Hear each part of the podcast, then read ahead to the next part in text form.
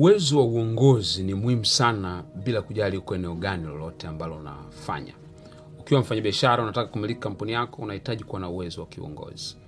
Ukiwa umeajiriwa katika ofisi hata kama sio bosi wa juu kabisa unahitaji uwezo wa kiongozi uko katika familia unahitaji pia uwezo wa kiongozi umetaka kuingia kwenye siasa unahitaji pia uwezo pia wa kiongozi. Uko kwenye taasisi ya dini unahitaji uwezo wa kiongozi. Na kwa mujibu wa mtaalamu wa uongozi john maxwell katika kitabu chake cha 21 Irrefutable laws of leadership au kanuni 21 ambazo zimethibitishwa za uongozi anasema uwezo wa taasisi kufanikiwa unategemea sana uwezo wa kiongozi.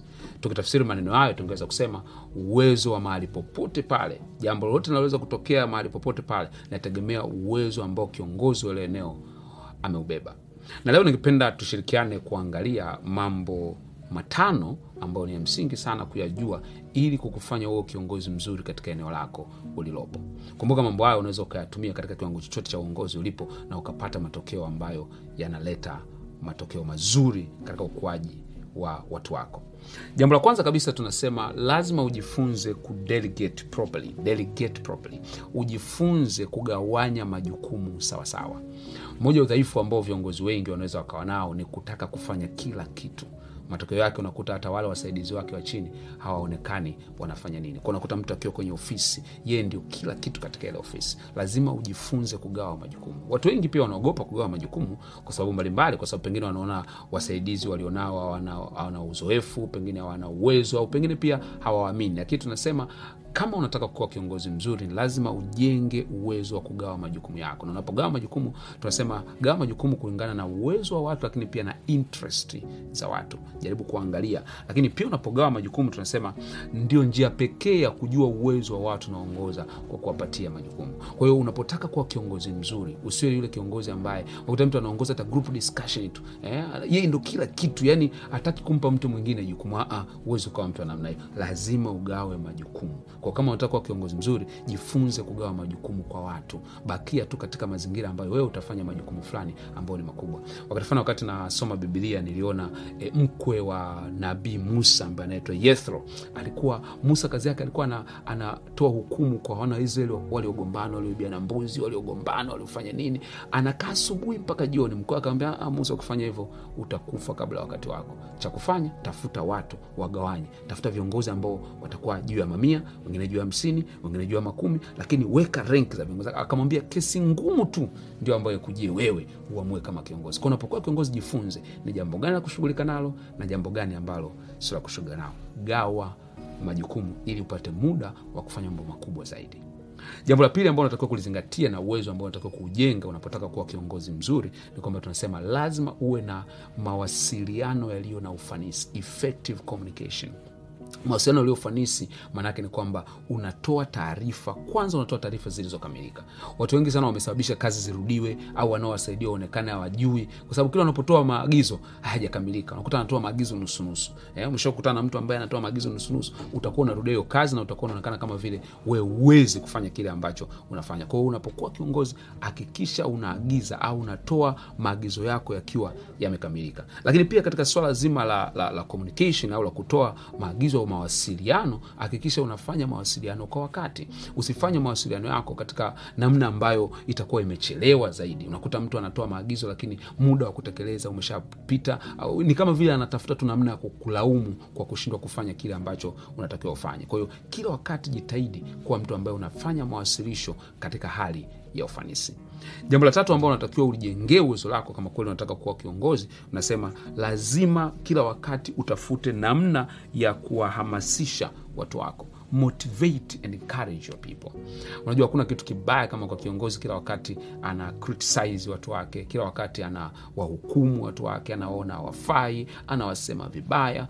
E, wanasema mtu mmoja alisema uh, a leader is a dealer of hope kwamba kiongozi ni mtu anayetoa matumaini. Kwa kila wakati jitahidi kutafuta namna ya kuwapa matumaini. Haimaanishi kwamba hawana udhaifu ni kweli wana udhaifu lakini ili waweze kufanya zaidi ya udhaifu wao wanahitaji pia kupata motisha kutoka kwako. Hakuna kitu kinafurahisha sana kama unapoambiwa na mtu wa juu yako kama ni ofisini au mahali popote pale. Ndomana unakuta hata kwenye timu za mpira unakuta captain wa timu yule nahodha wa timu sifa mojawapo anaokuwa nayo ni kuhamasisha watu wake. Hata kama timu imefungwa unakuta wako nyuma magoli mawili au magoli matatu lakini captain kazi yake sio kuwakatisha tamaa kazi yake ni kuambia kwamba jamani let's fight. Em tufanye kwa bidii tutashinda. Na matokeo yake unaweza ukakuta wanageuza kabisa matokeo na wanafanikiwa tena. Kwa kiongozi the deal of hope kazi yake ni kuwapa watu matumaini kuonyesha kwamba inawezekana kuambia kwamba ni kweli umefeli sasa hivi lakini kesho utafeli tena. Ni kweli kuna udhaifu umeonekana lakini mi naamini you can do better than what you have done today huyo ndio nafasi unaojipa wewe kama kiongozi katika eneo lako. Na jambo la nne ambao unatakiwa kulijua unapokuwa kiongozi tunasema aepuka ile hali ya kujiona wewe unajua kila kitu. Unajua moja ya hatari kubwa sana unapokuwa kiongozi ni kufikiri kwamba nimewekwa kwenye ofisi hii au nimewekwa mahali hapa nimekuwa kiongozi wowote kwa sababu nina akili kuliko mtu yoyote yule. Hilo ni kosa kubwa sana ambalo kama kiongozi utakiwa kulifanya. Kiongozi yoyote yule anaongoza vizuri anapokuwa na feedback mechanism. Anapokuwa anaweza kuambiwa ha, mrejesho wa vitu anavyovifanya. Na ukweli ni kwamba unapokuwa kiongozi lazima uwe tayari kusikia vitu ambavyo pengine wakati mwingine hautavipenda. Usiwachukie watu ambao wanakuambia ukweli kwenye mambo fulani. Hapana hao ndio wanakusaidia unapokuwa mtu ambaye unaona wewe unajua kila kitu eh, kitu unachokisema ndo amri ya mwisho kitu unachokisema hakuna mtu atakiwa kukiaju kitakachotokea ni nini? Cha kwanza watu watakuwa wanaogopa kusema. Kwa matokeo yake utakosa mawazo ya watu wengine katika ile wale unaoongoza. Lakini cha pili watu kama wakiamua kusema watakwambia tu mambo ambayo unapenda kuyasikia.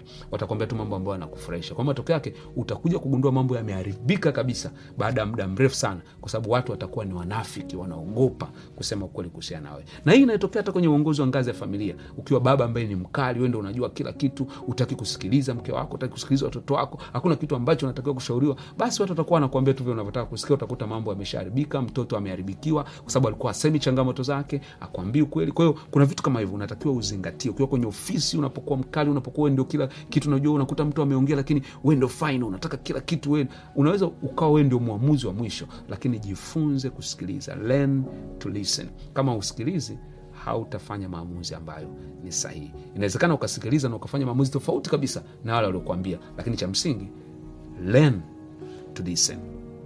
Jambo la tano la mwisho kama unataka kuwa kiongozi mzuri katika eneo lako ni kwamba lazima ujue kama kiongozi ni mentor wewe ni mtu ambaye unatoa mwongozo. Wewe ni mtu ambaye unalea. Kazi mojawapo kiongozi ni kulea watu wake. Kazi mojawapo kiongozi ni kukuza watu wake. Eh? dr myers monroe alisema a leader is not a success if he has got no succession.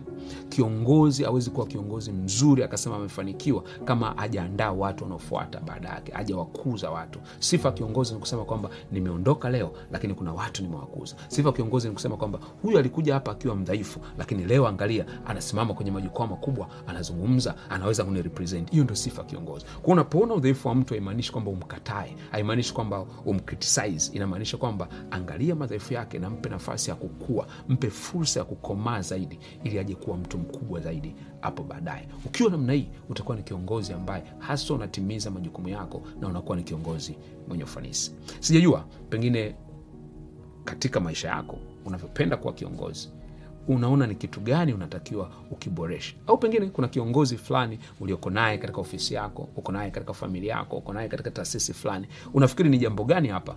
Ungetamani sana ajifunze na aweze kuwa bora zaidi katika anachokifanya. See you at the top